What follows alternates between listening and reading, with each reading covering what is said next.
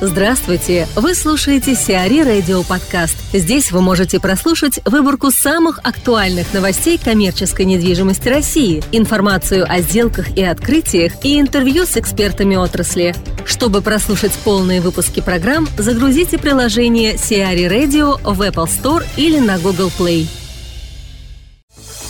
У Ручьева еще один смелый проект – Президент ГК «Основа» Александр Ручьев станет соучредителем ICO Lab Ecosystems, в планах которой развитие перспективных блокчейн-стартапов, блокчейн-хакатоны в технопарке Физтехпарк и многое другое. Договоренности о партнерстве между сооснователем ICO Lab Алексеем Ворониным и Александром Ручьевым были достигнуты на этой неделе. По словам Александра Ручьева, блокчейн – это технология, на которой будет строиться мир будущего. Мультиплатформенная система ICO Lab Ecosystems осуществляет полный цикл инвестирования и помогает перспективным блокчейн-стартапам со всего мира найти инвесторов. Поговорим. Дмитрий Шицли, управляющий партнер компании VIM, продолжает рассказывать о сложностях реконструкции исторических зданий. Начало слушайте в эфире за 11 августа. И последняя группа факторов, которые осложняют жизнь инвесторов такими объектами, они все-таки больше специфические, связанные с, просто с, с тем, что исторические здания, они, они старые да, в своей природе. И если мы берем Питер, например, это рождает очень большую сложность и, как следствие, дорожания, связанное Э, в частности, работа с фундаментами. Mm-hmm.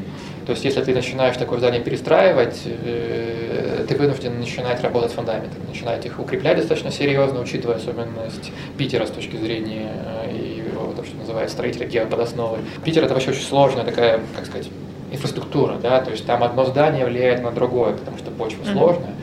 Поэтому, чтобы это как бы было правильно с точки зрения города в целом, да, там все работы должны осуществляться очень аккуратно. Есть одна еще, один фактор, который мы, вот, к сожалению, имеем, имеем дело последние, наверное, года два, после того, как законодательство немножко изменилось.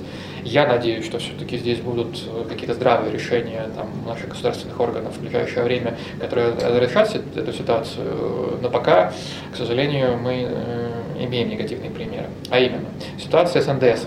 Какое-то время назад были выпущены законы, которые освобождали те организации, которые занимаются реконструкцией зданий от оплаты НДС. И, в принципе, это такая, ну, с одной стороны, вроде позитивная тенденция, то есть, которая должна облегчать была жизнь э, тем игрокам, которые mm-hmm. решились за это такое вот непростое, как мы с вами поняли, э, Богоугодное дело. Дело, да. Реконструкция исторических зданий. Но э, в реалиях жизненных, когда это начало воплощаться на деле, к сожалению, оказалось, что все не так просто, а зачастую этот закон сыграл в минус. А именно, то есть э, не платить НДС, э, когда ты ведешь работу по реконструкции, не всегда получается, потому что не все твои подрядные организации могут это э, просто доказать и просто по цепочке своей донести до всех своих, до всех своих поставщиков, а, что эта льгота как бы существует. Поэтому подрядчики, которые у тебя работают на стройке, они НДС тебе в, в твои свои счета включают, потому что говорят, я не могу купить там, там кирпич, там, потому что я не могу по всей цепочке доказать, что вот это, вот это все работает, потому что нет механизма сквозным образом, освобождающего всю цепочку от НДС. Угу. Поэтому НДС к тебе в счетах появляется. Ты его оплачиваешь, ну, потому что тебе его выставили. Налоговые органы повели себя, на мой взгляд, немножко странно. Они сказали, а зачем вы вообще оплачиваете такие счета? Э, вы вообще не должны были это делать, вы должны были без НДС оплатить. Мы вам не будем возмещать этот НДС, который вы платили. И вместо того, чтобы появилась льгота в виде НДС, появляется на самом деле прямое дорожание э, в виде этого дополнительного НДС, который тебе не, к зачету там, или к возмещению э, не, не, не поступает, что на самом деле, в моем понимании, системно вообще бьет по этой отрасли девелопмента, именно реконструкция mm-hmm. исторических зданий. Поэтому я считаю, что если это не будет уточнено, то э, реально там со временем ну, желающих э, реконструировать исторические здания просто может не остаться. Mm-hmm. Я надеюсь, что все-таки либо, не перестанут да, здравый смысл восторжествует. Там недавно мне вот показывали, вышло письмо Минфина, которое вроде бы разъясняет, что позиция Минфина, она, ну, например, согласна с моей, да, что если НДС все-таки было плачено по каким-то причинам, ее было плачено, это подтверждается там актами там, камеральных проверок, то все-таки такой НДС не принимать к зачету неправильно, потому mm-hmm. что льгота льготой, но этот НДС все-таки был уплачен. И два раза его брать, это, это просто противоречит Конституции там, и всему остальному, более такому системному законодательству.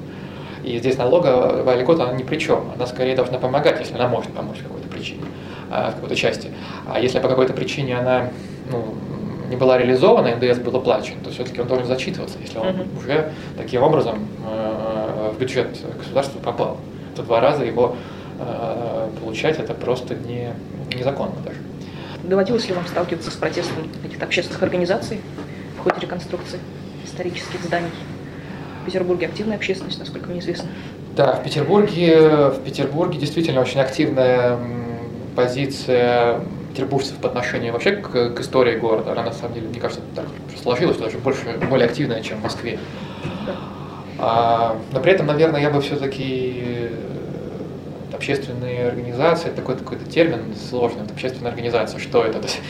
Э, в Москве Архнадзор, например,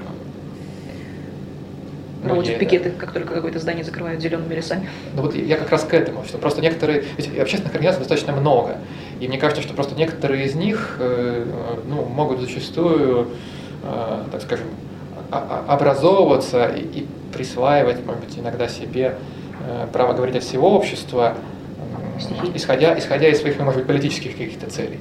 Угу. Поэтому я бы все-таки доверял таким больше организациям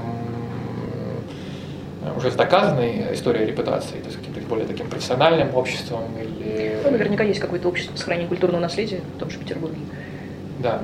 Но в любом случае, на самом деле, это если просто говорить о термине общественная организация, который, мне кажется, иногда может быть просто скомпрометирован. Но в любом случае мы прислушиваемся к, к тому мнению, любое, которое высказывается. Да? То есть если оно высказано, значит оно имеет там, место быть. Со всеми нашими объектами, которые мы делали в Петербурге, мы всегда проходили этот долгий путь там, согласований, обсуждений, дебатов угу. а, на то, а, о том, как, как, как, какому объекту быть. Каковы средние сроки окупаемости? Я понимаю, что зависит от объекта, что мы хотим сделать, гостиницу или там, а, торговлю. У гостиниц окупаемость зачастую длительная, там больше 7 лет. С историческими объектами это зачастую еще более удлиняется, именно в силу того, что, как мы там с вами, ну, то, с чего мы начали, что стоимость э, затрат при возведении таких объектов, при реконструкции таких объектов, она выше. Угу. Варьироваться может быть сильно. Как я уже сказал, может быть ситуации, когда это вообще становится неокупаемым. Но тогда, скорее всего, наверное, инвестор отказывается от, от такого, от такой реконструкции. Отчасти, наверное, это то, что мы сейчас видим на, на, на рынке, да, то есть много статей выходит от того, что, о том, что э, реконструкция тех или иных объектов, она или приостанавливается, или там берется какая-то пауза, или вообще отношения разрываются. Mm-hmm. Вот.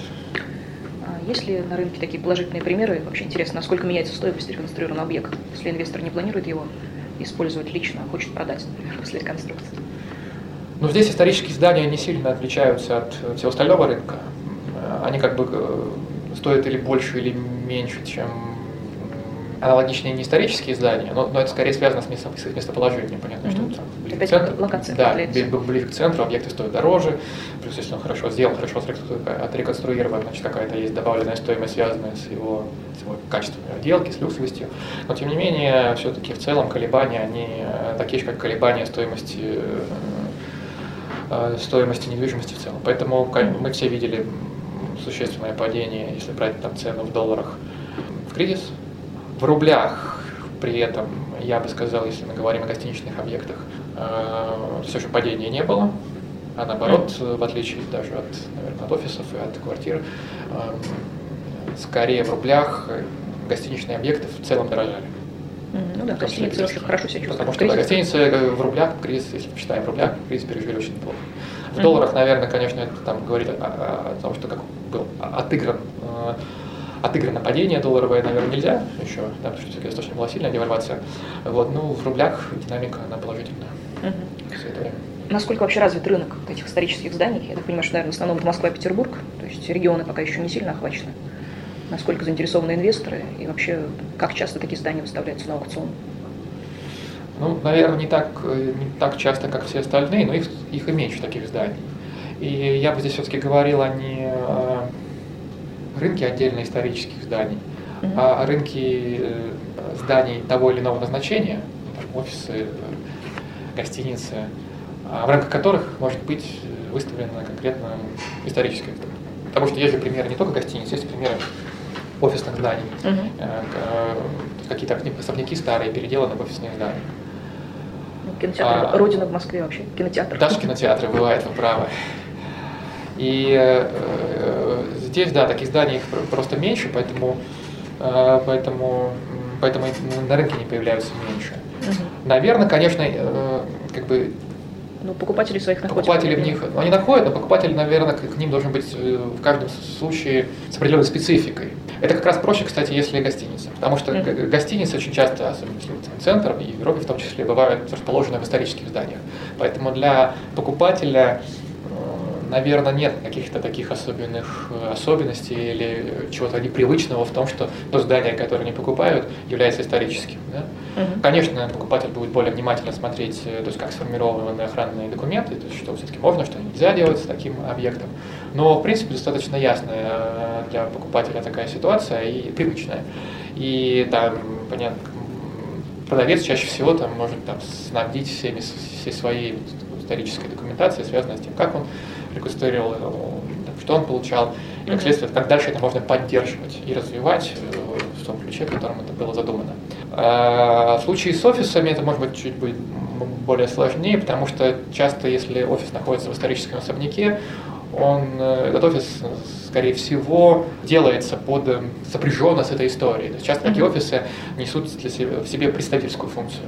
То есть ну, какие-то красивые кабинеты, красивые там, входные группы, зоны ожидания – и э, как следствие такой объект, он уже специфический. И покупателю, если он смотрит такой объект, значит, скорее всего, такой объект и нужен. То есть ему хочется что-то представительское, с, э, э красиво. красиво, иногда дорого, но точно исторический, очень исторический.